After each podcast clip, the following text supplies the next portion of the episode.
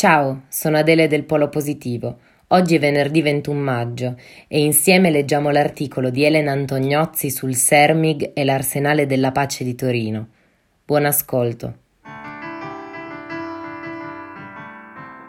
Il Sermig e l'Arsenale della Pace di Torino.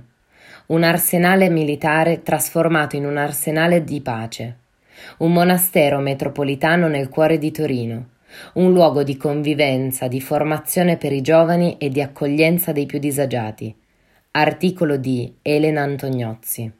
Oggi intervistiamo Daniele Ballarin, membro del Sermig. Di cosa si tratta? Nel 1964 una giovane coppia di sposi, Ernesto Olivero e sua moglie Maria, insieme ad altri giovani decidono di fondare il Sermig, Servizio Missionario Giovani, per realizzare opere di bene e impegnarsi a sconfiggere la fame nel mondo e le disuguaglianze. Nel 1983 la sede del Sermig diventa l'ex arsenale militare di Torino, ribattezzato Arsenale della Pace, dove si fonda una comunità attiva per combattere le ingiustizie e le difficoltà presenti anche nel territorio torinese. Oggi Casa della Fraternità e della Speranza composta da giovani, coppie e consacrati. Qual è la vostra missione? La nostra attività si concentra prevalentemente su due filoni, l'aiuto concreto ai poveri, vicini e lontani, e la cura dei giovani. L'aiuto missionario è rivolto alle persone che si trovano in difficoltà. Attualmente siamo presenti a Torino, in Brasile e in Giordania. L'arsenale è il luogo dove essere ospitati la notte, dove cercare un pasto caldo e un po' di conforto, ma anche dove poter imparare un mestiere. La nostra priorità però sono i giovani, il loro ascolto e la loro educazione. Per questo, anche attraverso la partecipazione di scuole, associazioni e parrocchie, vengono coinvolti in moltissimi progetti, tra cui il Mondiale dei Giovani della Pace.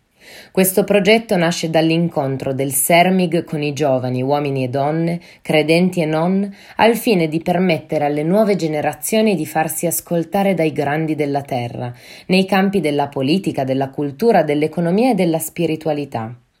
I giovani sono sempre stati il mio tormento, racconta Ernesto Olivero, sono sempre stati il senso della mia vita è lo spirito che ha animato la storia del Sermig, i giovani come priorità, ma soprattutto come speranza per costruire un mondo migliore. Quali sono i vostri progetti principali? Ce ne sono veramente tanti e ne nascono spesso di nuovi.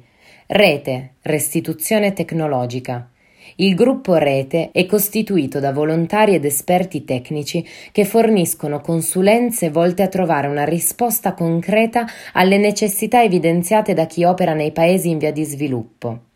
L'obiettivo è quello di permettere alla comunità coinvolta nel progetto di migliorare le proprie condizioni di vita e aumentarne l'autonomia.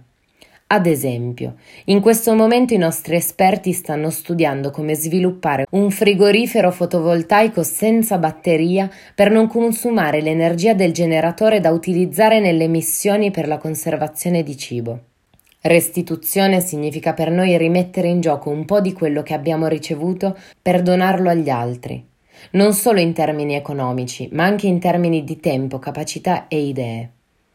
Università del dialogo uno spazio di formazione permanente nato nel 2004 e aperto a giovani e adulti per riflettere sui problemi del nostro tempo in una prospettiva di speranza.